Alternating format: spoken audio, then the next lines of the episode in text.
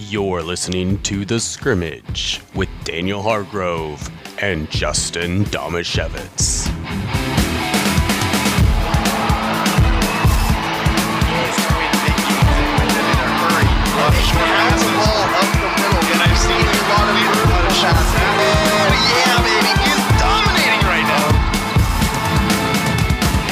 Oh, West Philadelphia, born and raised. On the playground is where I spent most of my days. Yeah, Monday. Good morning and welcome to the scrimmage. I'm Daniel Hargrove. And I'm Justin Damasiewicz. We got a great show for you today. That was uh, in homage to the Fresh Prince of Bel Air. Obviously, I am. If you're watching on the video, you can see I'm wearing my Bel Air prep jersey. It does say Smith number 14 on the back for anybody who's interested. But we do have a great show today. We got lots of topics to talk about. There's a little bit of Seahawks news, and we're also going to talk about Daniel's new workout routine, which invol- involves VR video games. Yes, I was sweating. also, we're going to take a look at uh, some Felix Hernandez talk, which. Yeah. Let's get it going with the two minute drill brought to you by State Farm agent Mark Rossetti. Let's go, let's go, let's go, huddle up. Gotta hurry, gotta hurry, gotta hurry. Hey, two minute situation, 44 seconds, hand the ball to the ref. Gun do it right, gun do it right. Three jet Buckeye on one, three. The two minute drill starts now. According to the NFL on CBS Twitter account, Davante Adams is the only player in the NFL with 4,000 receiving yards and 40 touchdowns since 2016. Daniel, how does that fit into the popular national narrative that the Green Bay Packers have failed the great Aaron Rodgers by not surrounding him with enough talent? Uh, I think it's a strong point against. Also, I saw someone tweet out Aaron Jones's stats recently. They're also ridiculous. I think the only arguments that Aaron Rodgers has for that is the whole draft thing that everybody likes to shout out, where they haven't drafted a skill position player in the first two rounds for forever, but they've got a lot of offensive talent and they've brought him offensive talent. You just got to get it done, Aaron. Stop trying to promote that narrative that you don't have players around you. They actually drafted a skill position player in the first round this year, a quarterback. Yes. The San Antonio Spurs 71 year old head coach Greg Popovich said on Saturday that the NBA bubble at Disney World is the safest place to be. Justin, do you think he's right? I really appreciate the fact that Greg Popovich is going to go into the bubble and coach his team, and I appreciate the fact that the NBA has made him feel safe. But technically, this is a silly thing to say because an at risk person with Greg Popovich's resources could literally lock themselves in their mansion and have whatever they want delivered to them and disinfected before they ever have to touch it. So, no, it's not the safest place, but I appreciate the sentiment of what he was saying, which is that, hey, I feel like this is a safer place to be than pretty much anywhere in public right now. The NFL and Players Association are expected to meet on Monday to discuss the terms of this season. Negotiations will include equipment alterations, opt out clauses, and how to share lost revenue. Daniel, do you fear that football could end up with a money problem similar to baseball? Ugh. Fear, yes. Hope, no. But man, when you see some of those things in there, like how to share lost revenue, that freaks me out. Especially when you see the reaction of the players to just something as small as, hey, we're not going to do any post game things like uh, switching out jerseys anymore. And you see the player reaction to that. I don't think they're going to have a lesser reaction to, hey, you're not going to get as much money this year. So if that comes into it, look out. in sports trying to get started back up have come with nothing but problems so far for every league. And it seemed like football was just cruising right along, but now when it's actually getting down to it, yeah, those fears are starting to creep up that football could hit some of those delays as well. The Philadelphia Eagles fined DeSean Jackson for conduct detrimental to the team after the wideout tweeted an anti Semitic fake Adolf Hitler quote. Oh boy. Many fans and media members believe Jackson would be released. Justin, did the Eagles handle this situation properly? Uh, obviously, DeSean Jackson is not the sharpest tool in the shed. He actually has kind of a reputation for saying and doing dumb things. That being said, I don't really think that someone saying or doing something dumb or offensive in that situation and in that context on his Twitter account is a reason for someone to be released. And I feel like people just, especially the national media, they just love to blow up and overreact about these things. I think a fine is appropriate. And if he was a crappy player where they decided, eh, he's not worth the headache, they would release him, but he's not, so they'll keep him. Sorry. There it is. Yeah, I do like how I don't like Julian Edelman, Yeah. But I did like what Julian Edelman said after that. He's like, "Hey, I have Jewish heritage. Let's go to a Holocaust museum. I'll take him there." Yeah. I thought that was kind of cool. I I think that there's been dialogue between them about Has there since then? Yeah, they, Good. I m- what I heard was that they were planning on hanging out and going to like basically teaching each other about about their their respective cultures. Uh, that is what I heard, which I thought was very cool from Edelman's side, and also makes me say that DeSean probably was just being dumb, which is allowed. I, I also think that it I know that the social climate is really weird right now, but if they had released DeSean Jackson, it creates a whole crap storm because of what happened with uh, is it Riley Cooper? Yeah. Then Yeah. They, they had a receiver that was Yeah. literally on video shouting the N word at people, and he didn't get released. In fact, they extended him after that. yeah. Yeah. So I, I think if you do that now to an African American player, Oh, that boy. you have just, I mean, aside from the fact that I don't believe in that anyway, and I, I know I've said this before, but I get annoyed by all these conversations about optics. Well, that makes us look bad. I understand that these organizations depend on optics, so I tolerate it, but it's annoying because I I don't like to live my life wondering what other people are going to think about what I'm doing, and I wish that more NFL and NBA and MLB teams would operate the same way. Yeah. Speaking of optics, Andrew, is, Yeah. it, is Aaron Rodgers not have enough offensive weapons? Go. It's not about his offensive weapons. It's about the fact that the Packers don't know how to play defense and have consistently refused to learn. And I think they had a top 10 defense once. did they win the That's Super Bowl that year? I just I I I thought it was funny because my I, I don't have a, a well constructed argument here, but but my my impression of the Packers is that they've been awesome consistently on offense and absolutely god awful on defense. And I still have dreams some nights about Colin Kaepernick running past them while they pretended he wasn't there. Yeah, in big moments, I think they have been really bad on defense. I think their defense, oh, if you looked at the last decade on average, is more average and not bad. My f- they definitely don't know how to tackle a running quarterback. Yeah, and they were they were the cause of everybody thinking that Colin Kaepernick was an interesting, tough, cool player. To oh my gosh, nobody will ever be able to stop Colin Kaepernick because he ran for like 280 yards or something so ridiculous horrible. in that game. It Yeah. was They looked like they didn't want to tackle him Yeah. in that game. Yeah. they yes that was it i i very rarely watch professional sports and go hey i could do better than that i could have made colin kaepernick run over me at least once Yeah, I th- I think uh, full disclosure, I wrote this question. I get really annoyed by all the Aaron Rodgers discussion. I personally don't like him. I think he seems like a tool. Yeah. I don't like him either because that- he quits halfway Yes. through That games in the playoffs. Yes. But aside from that, aside from all of that, he gets this billing, and it's not like from one or two people. It's a widespread, general, popular opinion that he's the most physically gifted, greatest quarterback we've ever seen, and it's a ridiculous argument. Yeah. It's a it's a stupid stupid thing. Like it's all based on eyeball test. The only thing that he does really really well is not throw picks and then every once in a while just make like an amazing throw or a couple of amazing throws a game that it looks like most people wouldn't be able to do. Yeah. He's Matt Stafford with a Super Bowl ring.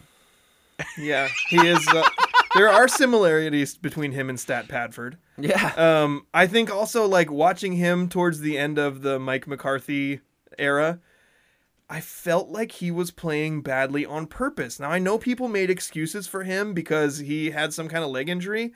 He was missing open guys by throwing the ball into the ground. And I think some of that was probably due to the fact that he wasn't himself, but also his risk aversion level is so high that if there's even a chance sometimes that a defender could potentially breathe on a ball, he'll throw it in a spot where the receiver can't catch it and it like he leaves opportunities on the table. I know I'm like in this room, we'll agree on this. Yeah. Outside of this room, people don't share that opinion, that general opinion of Aaron Rodgers. I think he's so overrated. I think he might be the most overrated NFL player I have ever seen because of how highly the national media seems to think of him. Yeah. Every time you If he were here right now, I'd punch him in the face. Too far? maybe. Okay. All right, we're going to take a commercial break and be back for Justin's favorite part of the show. Do you have a legal situation and need someone on your side? Let the law office of Jeffrey A. Damasiewicz be your advocate. If you've been the victim of medical malpractice, suffered a personal injury, or need representation with real estate law, small business law, or estate planning, let Jeff Damasiewicz put his 29 years of experience to work for you. Call Jeff Damasiewicz today at 360-612-3991 or visit damasiewiczlaw.com. That's D-A-M-A-S-I-E-W-I-C-Z-L-A-W dot com. Yes, it is time for Stump Daniel getting back to the normal pageantry here with Stump Daniel. Not oh, not last week, which was amazing. Stump Justin just went off about as perfectly as I could have hoped. Hold on to those good feelings, actually, Daniel. actually, I don't even think it was. I, it was so beyond my expectations when I was going through and editing the YouTube video, and I heard you say, "You know, I didn't think this would be that bad because I didn't think I could be embarrassed." that just warmed my heart so much. I think you literally picked the one topic that could embarrass me. Yes. I think you could have gone anywhere else, and I don't care enough about any other. I don't really care about being wrong, Yeah. and I don't really care enough about any other sports team or anything to have been shamed by it. Yeah. And you literally went to the. And I don't know how I didn't see it coming. As nasty as I've been to you over the last few months, I don't know how I didn't see it coming. Especially, yeah, because that is like when I started thinking about it, I was like, okay, what does Justin care about the most? And I was like, LeBron, yeah, but. And then I was like, maybe Dan Marino, but that's kind of. And then I was like, wait a second. He's lit. He literally has North Carolina tattooed on his arm, so I had to do that. And I do realize that some of those were tough, but I just didn't care. I have a, a whole new respect for this segment from the other side. Um, I, I- think it made me the biggest thing that made me feel better is also when you said, "Man, I can't think of names." it was right names. now." It was like, you know, you you could I could go back in Tar Heels history for you know thirty plus years and name off a bunch of guys from different eras, and you were asking me questions. I couldn't even think of people. I couldn't even think of players' names to give you. I forgot Rasheed Wallace. I know. I forgot Jerry Stackhouse. Uh, it was. I understand. Like I want to just keep Phil making Ford, fun. Daniel. Phil Ford. Eric Montross. I want to make fun of you for it, but again, I just I know that pain. like, and anybody who guessed Ken Griffey Jr.'s home run total as 515 when he has 630. I have no leg to stand on to keep making fun of you. I just was so glad that you felt my pain. It was very painful, and I usually watch all of our videos just to make sure everything's fine. I refuse to watch that video. Oh, you're missing out. It was good. Um, Did you see the thumbnail? I even put the baby No. blue. oh yeah, on the on the fr- yes, I saw that. It was really nice. I also really liked the picture, the still image that you put of me looking very ashamed and embarrassed on the thumbnail. That- so thank you for that. That was that was a little out of character because usually on my Stump Daniel images, I have a celebratory pic of me, even though I probably screwed up. when you do the video editing, you can you can make things look like whatever you want. Um, but anyway, we we do have a, an interesting edition of Stump Daniel, and uh, we're going right back to a classic. Okay. We're going back to name that mariner. Oh, I love these. And I don't want to tell all of our listeners how the sausage is made, but in the interest of full disclosure, this is what I do when I don't have any better ideas. So, name that mariner. Um, I think I'm going to change the structure of this a little bit. Dang I, it, I haven't listened to any classic Mariners games in a while. I have six total hints, but I think you're going to get this guy. So, Okay. so I don't think you're going to need as many guesses as normal. Well, we already used Russell Branyan, and he was like my favorite throwaway name. Um, so I have six total. into the best And- because you've occasionally had such great random guessing success at these, yes. um, I'm gonna give you the first three hints. Oh no, my And- process of elimination is gone. Exactly. Oh. But I, I think it may actually help you. Okay. Uh, the, you get more information at the same time. And then you could even get it on the first guess, and I think it could be reasonable. You could get it on the first guess. Okay. So I'm going to give you three hints, and if you don't get it after that, I have three additional hints, and you will, I promise, absolutely get it by either hint five or hint six. Okay. Okay. Are you going to separate those ones out, or are you going to give me? A, okay. Yeah. That makes sense. So you'll have four total chances. Okay. Okay. This player led the Mariners with 13 stolen bases in 2013. I don't know if you've noticed a trend with Name Wow. That Mariner. The way I usually start on these is to look at the pathetic statistical history of the Seattle Mariners and find the most embarrassing leaders in an individual stat. I feel like from 2010, no, the last couple of decades, it's probably pretty easy to find an embarrassing stat It is. leader. And also, there's some like I pulled up their stolen base leaders, and I was like, "Who the heck is that guy?" Oh, It could be a guy sometimes that's like on the roster for 60 games, but he's really fast, so he steals 20 bases and he leads the team. Okay. So, okay, this player led the Mariners with 13 stolen bases in 2013. I've got a guy in mind. This player also led the Mariners with 21 stolen bases in 2012. Okay. Okay, one more hint and then you get a guess. It better not also be stolen bases. It's not. okay, good. This player recorded a career high 125 hits for the Mariners in 2012 while also striking out 132 times. Whoa. 125 hits in one season? Yep. But he also struck out 132 times, which I guess by modern baseball standards is not that big a deal. No, it was more of a deal back then. Yeah. All right. That kind of plays into the guy I was thinking, so I'm going to guess Michael Saunders. It is Michael Saunders! Congratulations! the Condor! Speaking of, the fifth hint was, and I knew you were going to get it after this one. The fifth hint was going to be this player's nicknames included the Condor, the Condor! and Captain Canada. I didn't, That's a I- stupid nickname. I would have got would that you one. would you have gotten it after the fourth hint, which was this player was a member of Team Canada at the 1999 Little League World Series? Oh. I didn't know the Little League World Series Okay. part, but I knew that Michael Saunders was Canadian. So you may have gotten it after that. Yeah. Um, this was like you the, usually have a random, like, horrible story about these people, too. I don't have a horrible story about Oh. him, but I did find something that I thought was interesting, and I knew it when it happened, but this brought the memory back. So, do you remember how Michael Saunders' um, tenure with the Mariners ended? Oh. I know they had so many injuries. Because, see, the reason Yes. why Michael Saunders sticks in my head so much is he was one of my favorite players. Yes. And I just, I my heart would break every time he got injured because he got injured a bunch. He was fast. Mm-hmm. He could hit for power. He was athletic in the outfield. Like, I loved this guy. Yeah, he was a he was a true five tool player. Yeah. How did how did it end? So if you look at his and he did actually spend most of his career in Seattle. He played he started in 2009 and he lasted through 2014. He only played uh, over 100 games or he played 100 games or more 3 times. One season he played 46 games, one season he played 58 games. In 2014, which was his final season, he played 78 games. Now he was pretty productive offensively. He actually batted 273.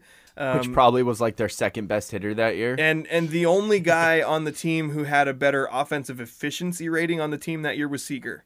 So he was playing well. He just couldn't stay on the field.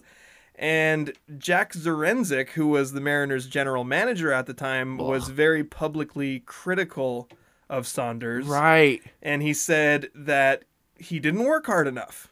And the reason that he couldn't stay on the field was because Wow. basically he strongly insinuated that these injuries could be pre- preventable if Saunders had, you know, worked out or trained or rehabbed or something differently. But that here. he didn't think Saunders uh, he didn't think Saunders cared enough.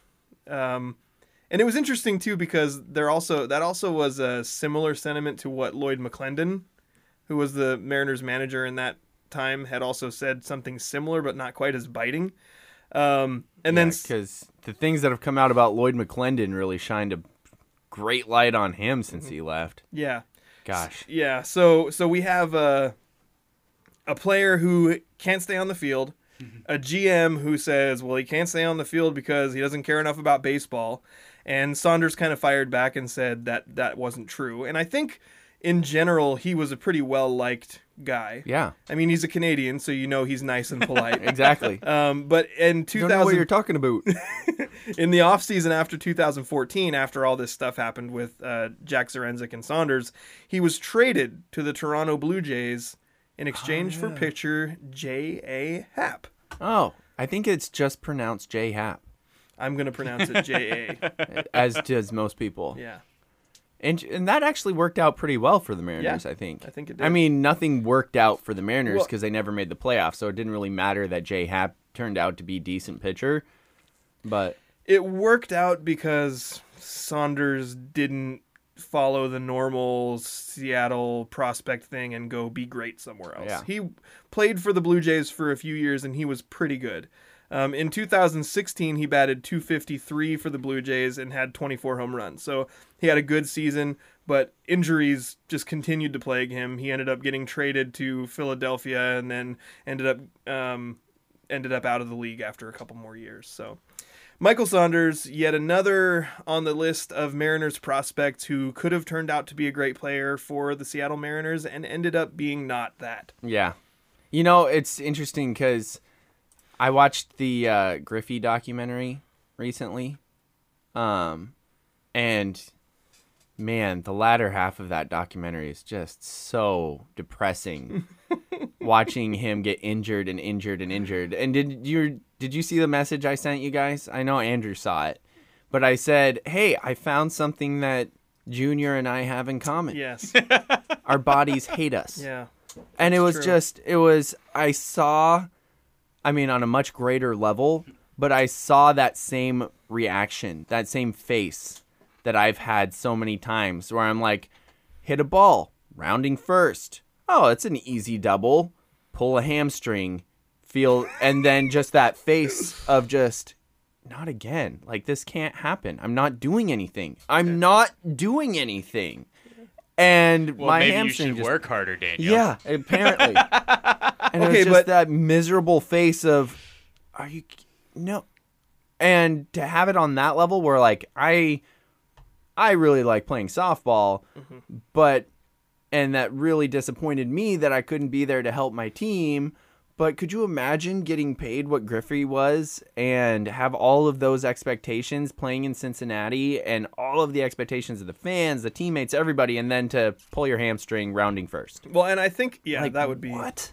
Yes.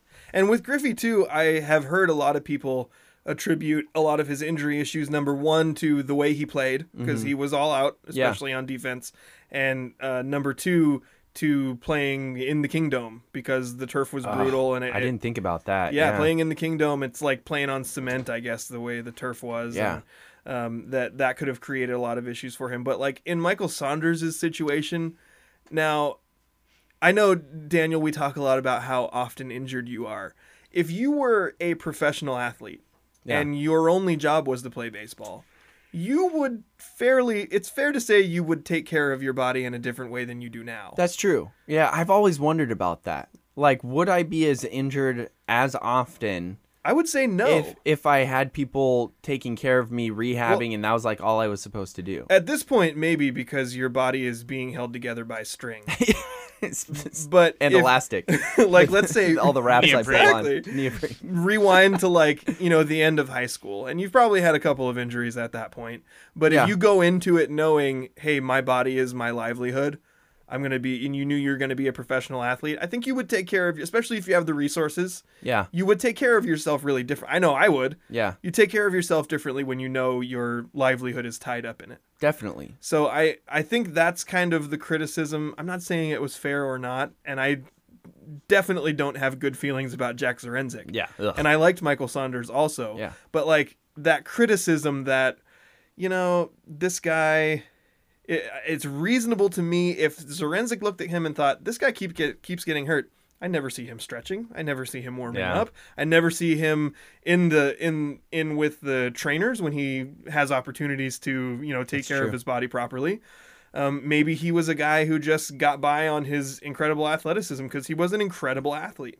That's and then you know, and that's something I heard about Griffey when he was younger. I don't know about older, like after he had an injury, and I don't know how he treated it when he was older in life. But one of his famous quotes is somebody was like, "Hey, Junior, I never see you stretch," and his response was, "Do you ever see a cheetah stretch?"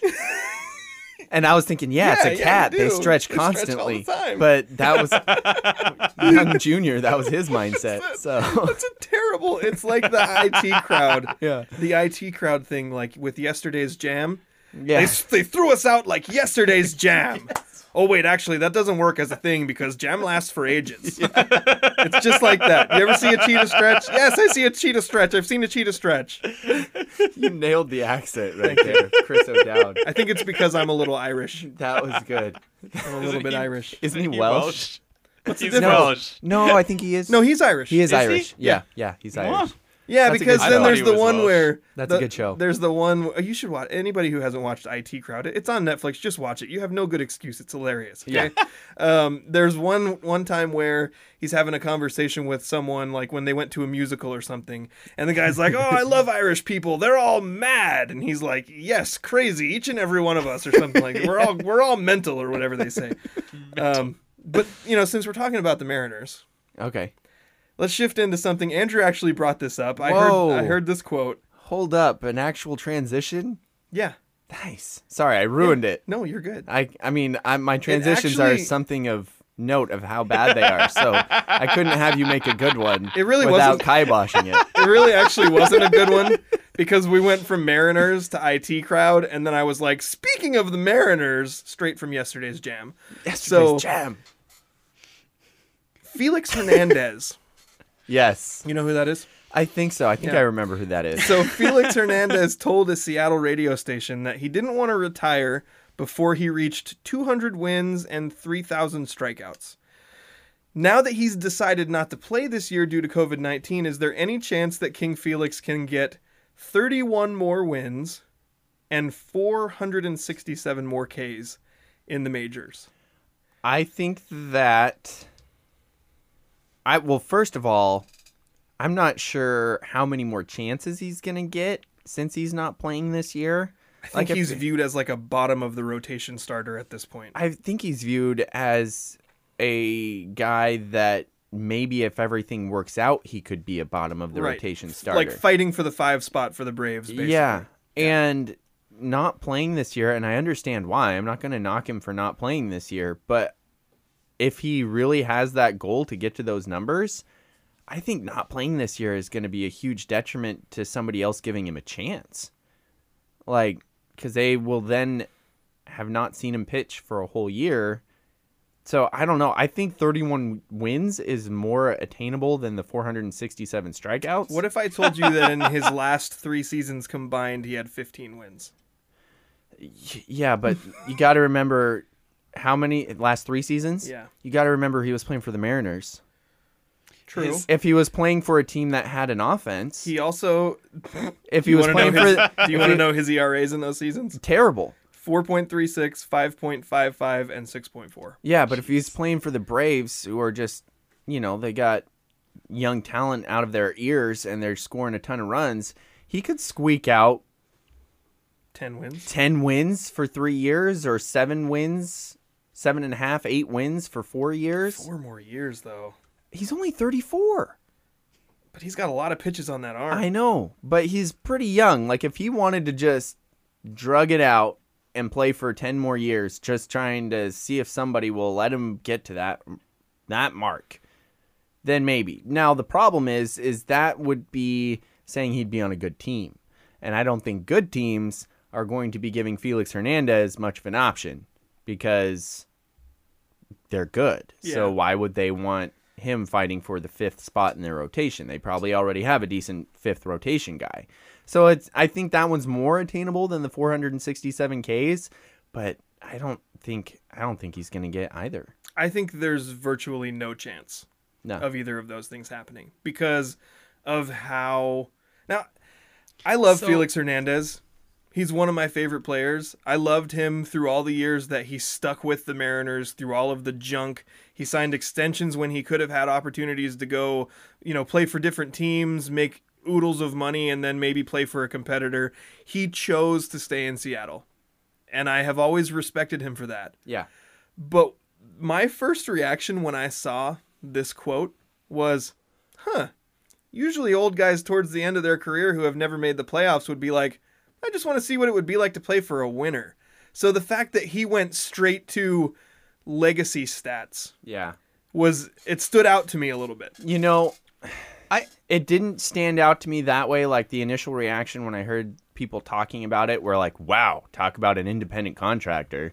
I think is what Brock said yeah. when we were hearing them talk about this. And I was like, oh, come on. You're going to say that about a guy who literally never left the worst franchise in the mm-hmm. world because he cared about this city. And you're going to say that guy is all about just the independent? Like, I, I had a hard time with that. But then when you bring up what guys usually talk about at the end of their career, it brings that up a little bit more. I think he's just wired differently. I think he a he might be wired differently, and b he might just be so like the playoffs don't feel like an attainable goal. To That him. is possible. Like, he has is been- he suffering from battered player syndrome? Like we suffer from battered Yeah. fan syndrome? Yeah, because there was Oh, there was some no. year, there was a few years in there where they were pretty close. That's a really good point. I didn't think about it that way. And it seemed like an opportunity, and it just never happened. Yeah. And then the next year, everybody would get all hyped up, like, "Yeah, we were really close this year," and then they'd be god awful. yes. So that might just be something that's so far away from his mind as he's like, ah, it's just never gonna happen for And me. also, he may have in his prime felt like, okay, well, I could be part of what pushes this team over the top. And now that he's so far out of his prime and really not very good anymore, he might think, well, I, I can't do anything to make this team that much better. yeah. So And and like I said, good teams probably won't want him. yeah, But Atlanta was gonna give him a chance, and like I said, they're a good team. yeah, it, I don't know. I, I thought it was interesting that you you were thinking that the wins would be more attainable because I was thinking because it seems unlikely that he'd be playing for a good team that the strikeouts would be more attainable because even with those bad ERAs he was still getting a decent number of strikeouts wasn't he? Uh, no, Oh. he Yeah. wasn't actually. Yeah. Um, he had in 2017. He had in he only played 16. He had 16 appearances that year. He had 16 starts. He only had 78 strikeouts. And in 29 appearances in 2018, he had 125 strikeouts. And in 15 appearances in 2019, he had 57 strikeouts. What? So, he would have compared to needed to get 467 he's still going to need at least eight- four years, Well, yeah, at least four. I was thinking, But that would be keeping with- up in this like fi- between fifty and eighty. So what the let's go back to 2018 because that's the last year that he consistently started. He he started 28 games that season, which is pretty close to a full season for uh, a baseball starter. He had 125 strikeouts. It's a lot different from what he was doing in in the prime of his career when he was over 200 strikeouts every single year. Yeah, Um, but let's say he could be healthy and in a starting rotation for four years. It is very possible that if those things happened, he could hit that strikeout number. Yeah. but if he's on a bad team, what I was thinking is if he's on a bad team, he could get strikeouts. Say he adjusted the way he pitched and and learned to pitch better. He he could get strikeouts and still never win a game I just because that's traditional. I just don't think there's a lot of examples of pitchers who have thrown as many pitches as he has in his career that will go out there at this age and start consistently and pitch reasonably well pitch well enough to stay in the starting rotation and not get injured. Yeah. I think it's extremely unlikely. That's why I think Yeah. there's virtually no chance of him hitting either of these numbers. And the reason why I brought up the wins, Andrew, was because originally I wasn't thinking about good teams Oh, or bad teams. yeah. I was thinking of the Braves Oh right. because okay. the Braves are a good team. Yeah. So that's why I initially went to the wins over the strikeouts. But you're right. If he's playing for garbage teams, then it would probably shift to strikeouts and not wins. What I think he should do is stop marketing himself as a starter, which Yeah. I don't think he ever would, and be a reliever. Yep. And be like, hey, I can come in, get three strikeouts in an inning. You can pick up wins as a reliever. I mean, most teams use their bullpen a ton nowadays. So Yeah. you see a lot more relievers picking up wins. Probably Does that a- count the same in his mind? I think. Well, I think it does because it gets him to that total. Yeah. But I don't think as a reliever he's picking up enough wins to get to the mark that he wants to. yeah. That, that's why I think if he was, Because you'd probably get what, maybe tops three or four a year. yeah, exactly. But I mean, ten years. you can inch closer to it, and then maybe you get a chance to be a starter and pick up ten wins one season, and then you're back to being a reliever again. Yeah. I just think like that's what's important to him. That tells me, as if I were a team that was interested in having him, that he's probably not going to be as flexible as I'd like him to be. Like he's going to want to be a starting pitcher or, or nothing. Yeah. And then I probably don't want him, which is sad to say. And I don't, I, I don't want this to turn into like a segment where we say disparaging things about Felix Hernandez, Yeah. Hernandez, but it seems it's different from normal. Like a lot of players at this point would be going, you know what? I've made over two hundred million dollars in my career. I've won a Cy Young. I've got, I've had, I'm one of the greatest pitchers of my era. Yeah. I I want now to go experience something I haven't before. I want to go play for a contender. And if he said, like you said, Daniel, if he marketed himself as a reliever, like say I could be a middle inning guy who could pitch a few innings here or there, or I could be a setup man. Yeah. Or a setup man to the setup man, or a setup man to the setup man to the setup man, because that's how many pitchers pitch in a freaking baseball game now Yeah. that would be a much better way for him to go try to get some fulfillment towards the end of his career, but he obviously doesn't care about that. I that. know. And that bums me out because I would love to see Felix Hernandez, who is now a garbage starting pitcher, which is just painful to say. Yeah. But I would love to see him fulfill my argument of then turning himself into a closer and just being dominant. Yeah. Because how many closers have five pitches? Like Felix Hernandez, normally a starter. well, like Mariano Rivera has one. exactly. no, he's got two because one cuts in and one cuts out. Same pitch, though. But it's a cutter. Yeah, and you're just like, imagine Felix not saving three of his pitchers pitches for the second time through a lineup and just being like, hey, get three outs. You have mm-hmm. this entire arsenal to do it. I think he could be even now. I think he could be an effective late inning closer type pitcher, and then I'd be like, yeah. Finally, something more definitive to prove my argument that closers are just starters who couldn't start. Yeah. Like, oh. I was trying to and think And I think the, he could be good at it still. Yeah, probably. I mean, there's lots Because of then he could also throw harder because he'd only be pitching an inning. Yeah. I was trying to think of a But good I don't think he will. a good example of a pitcher who is not viewed in nearly as high regard as Felix Hernandez, but has won World Series and had good playoff performances. But I couldn't come up with anything because I don't know baseball as well. Yeah. But it goes back to this like this conversation that that I've heard happen several times where people are like, "Well, would you prefer? Would you take Julian Edelman's career or Calvin Johnson's career? Do you want to be the guy who made buttloads of money and was the best player at your position in the league and had an awesome nickname like Megatron? or would you like to be the guy who was kind of just a mostly average, a little above average player, but had huge performances in this in the playoffs and won multiple Super Bowls? Like which one would you choose? Yeah. And Felix Hernandez seems content to be the Calvin Johnson. And I'm not saying that Calvin Johnson didn't want to win. I'm just going by end results. Um, is there a good example of a pitcher that's like that that I'm just blanking on? Uh, Nothing comes to mind. let's see. I'm sure there's some Yankees would you pitchers rather be who an- weren't that good, but Would you rather be an average career player who wins a bunch of World Series like Derek Jeter, Yes. that is a great comparison.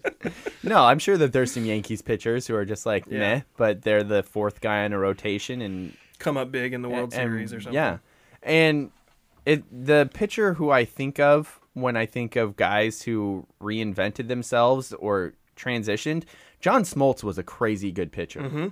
Like he was an amazing pitcher. He was a reliever for the end of his And career. he was a great closer. He, He was, was- the best closer in the league for a while. Shocker. Yeah. Yeah. So I don't see why Felix wouldn't be like, oh yeah, John Smoltz.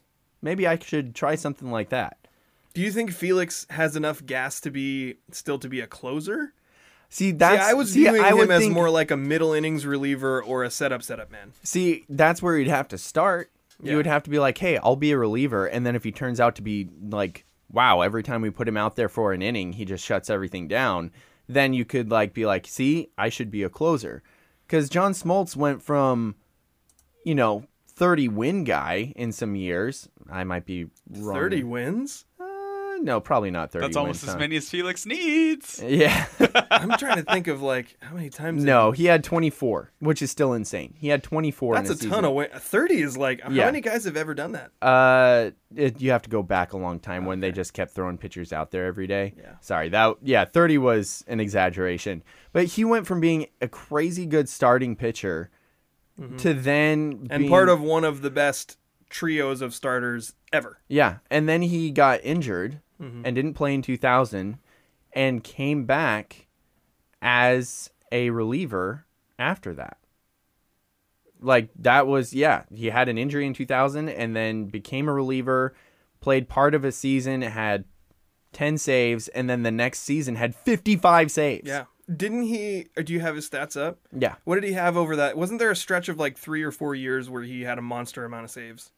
Yeah, he had 55, 45 and 44. Yeah. In 3 seasons. I think he was the best closer in the league. That might have been like around the same time as Eric Gagne, and I think the two of them were like the best closers in yeah. the league. Now the interesting thing is the part that kind of works against the argument is apparently he still had some juice because then he became a starter again for three years after that, was or good? for some years after that. Um, let's see his ERA. Gosh, he played for so many years. I keep having to scroll up to see which column I'm on. uh, he was pretty good. I mean, he had ERAs in the threes, so he was effective, and Yeah. that was at age 38, 39, and 40. Yeah.